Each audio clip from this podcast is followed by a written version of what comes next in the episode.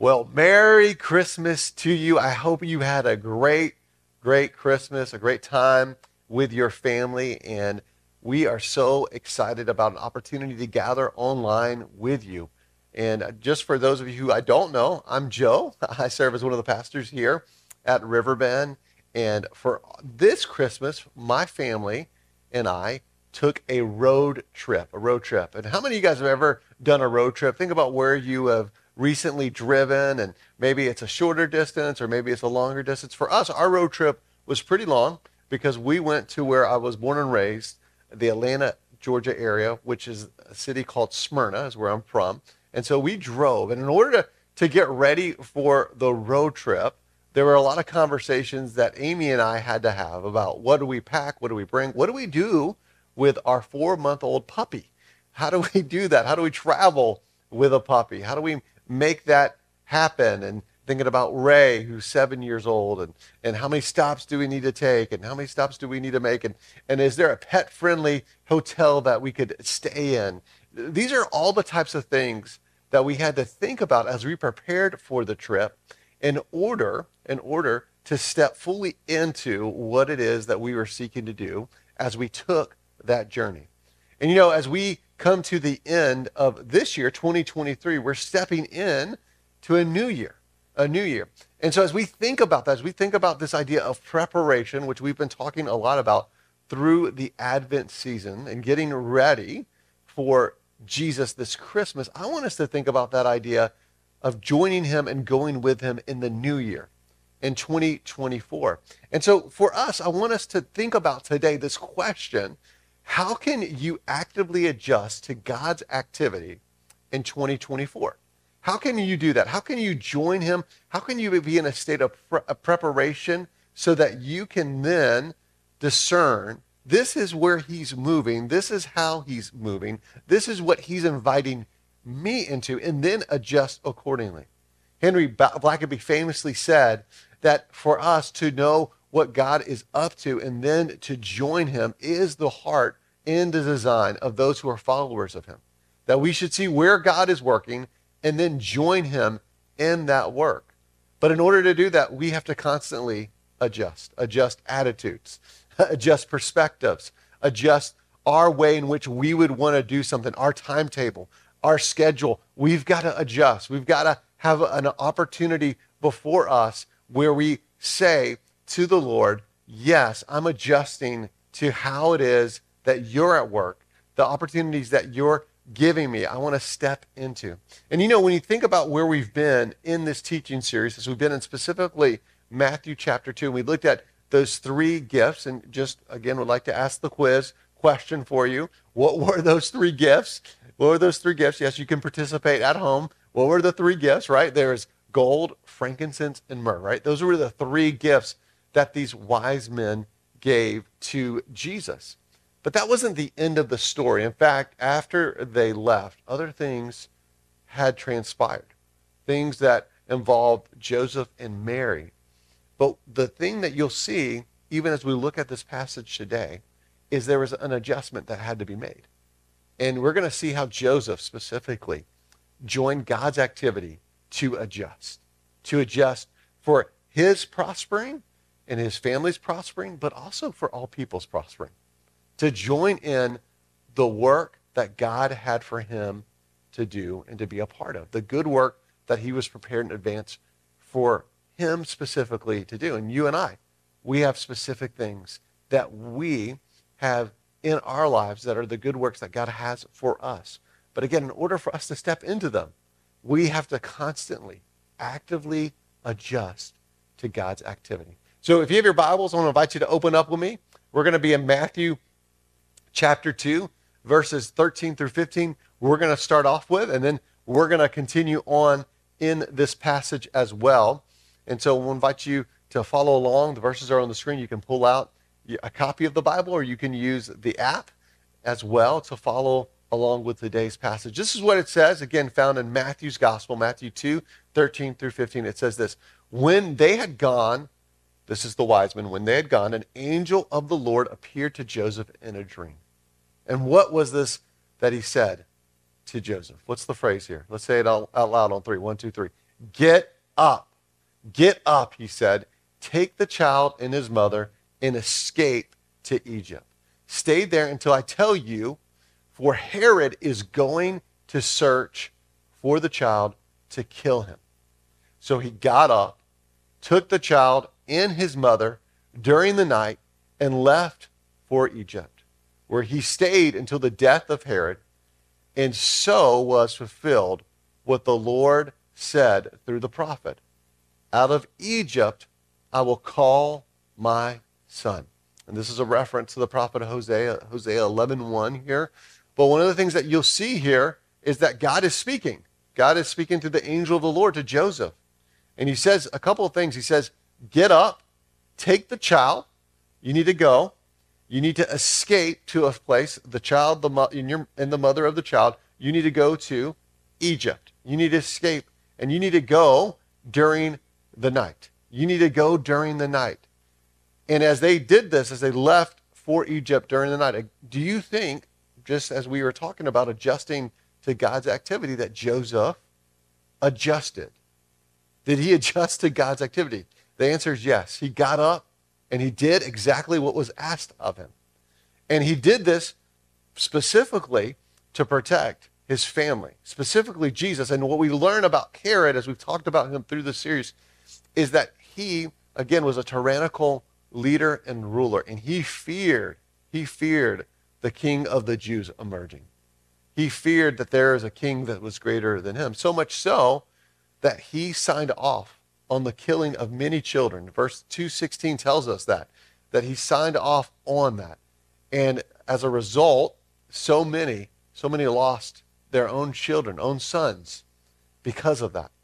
And yet, because of Joseph's obedience, adjusting to God's activity, both Mary was safe and Jesus was safe.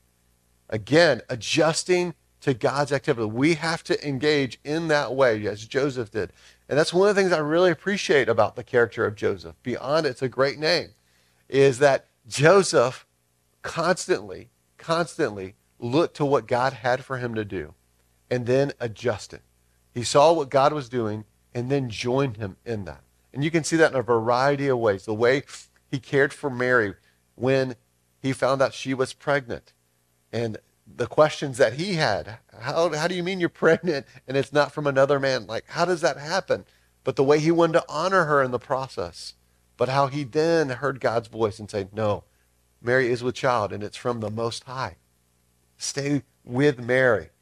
Mary, Mary, right? He, he says these things to Joseph, and Joseph says yes.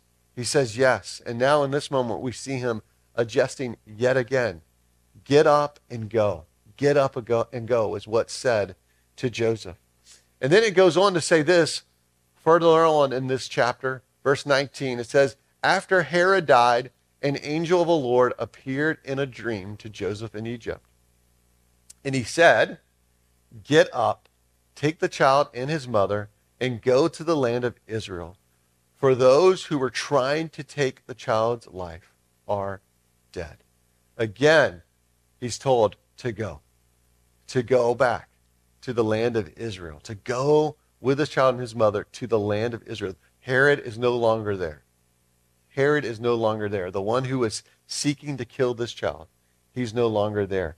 And then it goes on to say this. So he got up, took the child and his mother, and went to the land of Israel.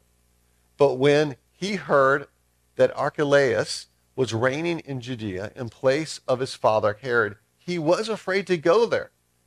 Having been warned in a dream, he withdrew to the district of Galilee. And he went and lived in a town called Nazareth. So was fulfilled what was said through the prophets, that he would be called a Nazarene.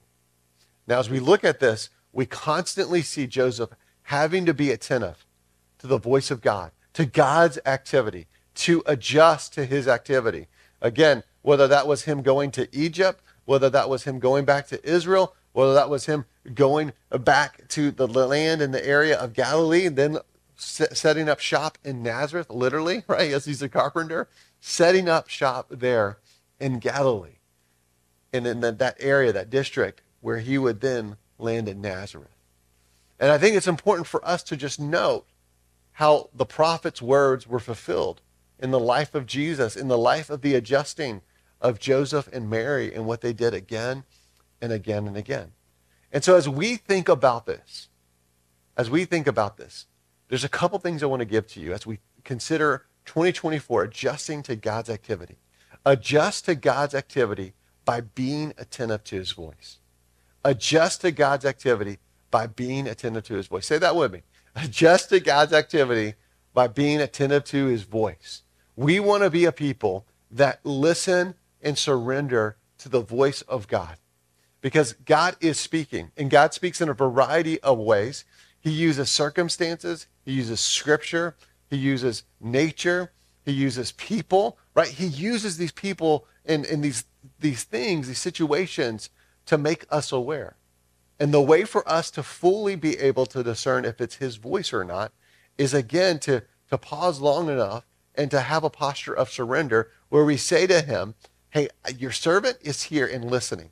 I want to be a friend of Jesus, as it says in John 15, where I'm hearing what it is that you have for me because you don't treat me like a slave. You treat me like a friend, a friend that sticks closer than a brother. So you want to show me what it is that you have for me, how you're at work. So you're not trying to hide this from me, but we know that the mysteries, the things that are hidden, as the psalmist said, the things that are hidden from people are revealed to those who walk in the fear of the Lord. In other words, to walk in awe and reverence, as we saw with the wise men throughout this series, they worshiped Jesus. To be a people that are so attuned to him by giving him our attention and giving him our affection allows us to have the conditions set to hear his voice. And again, we want to always test it against Scripture. We always want to look at the whole counsel of God's word to make sure it's in line with that. And we also want to be people who are willing to adjust when, when we're called outside of our comfort zones. Do you think Joseph was comfortable doing all the things that was asked of him? No. It was uncomfortable. What are people going to say about me having a, a wife that is pregnant already? You know, how are they going to view us? That's probably some, some things that maybe went through his mind. You know, what do you mean you want me to get up in the middle of the night and go to Egypt, right? Like, oh, wow, that, that's not convenient. That's not comfortable. That's not easy. But he did it. He did it. And we benefited from his obedience, didn't we? Amen? We've benefited from what he would do for us because it spared the life of Jesus. And then we see him do it again when he goes back to Israel. Again, not convenient, not comfortable, not easy, but worth it. And you know, as we think about that, as we prepare ourselves to step into God's activity and to adjust to what he's doing, we have to be attentive to his voice. We have to be attentive to his voice. And we're in the middle of puppy training right now as we have a four month old puppy. And my mother in law often says to my dog, Evie, our dog, Evie, she says, You don't have a hearing problem, you have an obeying problem. And you know, as you said that, I said, ah, oh, couldn't that be said of the American church as well? we don't have a hearing problem. We have an obeying problem. Not willing to adjust my expectations, adjust my, you know, according to what I'm comfortable with or, or not comfortable with, adjust to what's convenient or inconvenient. I'm not willing to do that. And if we're going to step into all that God has for us, we need to do the next thing that he asks us to do. Again, not to just be hearing like my puppy Evie, but obeying, right? Hearing and obeying in response to the love that God has for us. As we saw very clearly here, this was for the benefit of Joseph, Mary, Jesus, and all people, right? And you know, our obedience and our adjusting is never just for our benefit, though it does benefit us. It benefits others as well. Again, adjust to God's activity by being attentive to his voice. Adjust to God's activity by answering his request with a yes. And I hit on this a little bit already with our obedience. But whenever we're asked to do something like Joseph, we see in this passage, his answer was yes. His answer was yes. Is your answer yes? Or are you in a state with God when he asks of something of you to adjust to, that you're like, mm, I'll think about it, maybe, no. And really, when we do that, we forfeit the opportunity to join what he's doing and how he's at work. Again, we adjust to God's activity by answering his request with a yes. See, we see this with Joseph, we see this with Mary, and ultimately we see this with Jesus who did it perfectly. Right? He models the way for us. He has provided the means through his life, death, burial, and resurrection. And, and Jesus would make it clear those who love me will obey my commands. Those who are my sheep, they hear my voice. John 10, right? They hear my voice and they follow me. Again, we can't only say we hear him, we also need to obey him. We can't only say I love him in word only, but I also need to love him in deed. And when I do that, I'm adjusting. I'm adjusting to God's activity by answering his request with a yes. Again, we see this in the life of Joseph very clearly as we looked at this passage. So here's a question Will you get up and go in 2024? Will you get up and go in 2024? That was said to Joseph in so many ways through this passage that we looked at, where he says, Get up and go. And sometimes the get up and go means for us, we need to slow down so that we can fully surrender. I know sometimes for me, I'm a go getter. And sometimes for me, the answer isn't go do more. Sometimes it's slow down and surrender more so that you're not doing this in your own power and your own strength. But for some of us, he's asking us to get up and go in a specific area. Maybe it's our finances. And so in 2024, we're going to get up and go and, and allow him to have access to that area. Maybe for us, the get up and go is hey, there's somebody that I care about deeply that I'm in a, a friendship with, in a relationship with, that God is asking me to share Jesus with them. And I've been afraid to do it. And in 2024 could be the year where you get up and go and to share with them who this Jesus is and how he's changed your life. The get up and go in 2024 for you may be a new endeavor that he's asking you to do. Maybe it's something with your vocation. Maybe it's the work that he's called you to. Maybe the get up and go for you in 2024 is ending something. Maybe it's a relationship that is toxic and is not of the Lord. And, and maybe the ending of it is not necessarily that you're divorcing somebody, but maybe for you it's setting up boundaries in healthy ways to relate to others. Maybe for you it is ending a relationship altogether. Maybe if you're in an unhealthy dating relationship where it's not pleasing to God, you just say, you know what? For the sake of joining Jesus and what he has for me, I need to end this. I need to end this. Maybe your get up and go in 2024 will be how you relate to all things social media and digital communication. And you're allowing yourself more space in your mind, in your heart, to hear God's voice in activity. I don't know what it is that he's calling you to, but here's the thing. When he calls you to it, he's going to see you through it. Just as he saw Joseph through he gave Joseph the strength and the grace he needed to do exactly what he was asked to do. And you know what? The same is true of you and me. And that's why, as we enter into a new year, we're going to be kicking off a new series as well. And I want to tell you this because it really fits into what we're talking about. And the new series that we're going to be kicking off is that practice makes progress. Practice makes progress. And we're going to talk about what are those practices in our lives that will allow us to make progress versus trying to attain for something that we can never hit, which is perfection. And perfection, thankfully, is fully met in Jesus. And he's the one that has run the race ahead of us. So we can keep our eyes on the author and the perfecter of our faith and look to him. But what I want to help us to do in the new year is to think about what it would look like to create practices that would allow us to progress in our walk in life with Jesus so that we could adjust to his activity, so that we could get up and go in 2024. I'm so grateful for you, Riverbend, and I'm so thankful that we get to do that together in the new year. And I want you to know that as we come to an end of the Christmas season and we begin a new year here in a couple of days, it's one of my great joys to be on a team here at Riverbend that gets to serve alongside you and also gets to be in and for our community. I, I can't tell you enough what a gift that is to me personally. And it's something I don't take lightly, and it's something I don't take for granted. And so I just want you to know, as we wrap up our time here this morning, that I'm so grateful to be in it with you, and that you truly are a gift to me and to my family, and that we love you. So as we end our time together, I just want to take a moment to pray. Let's pray.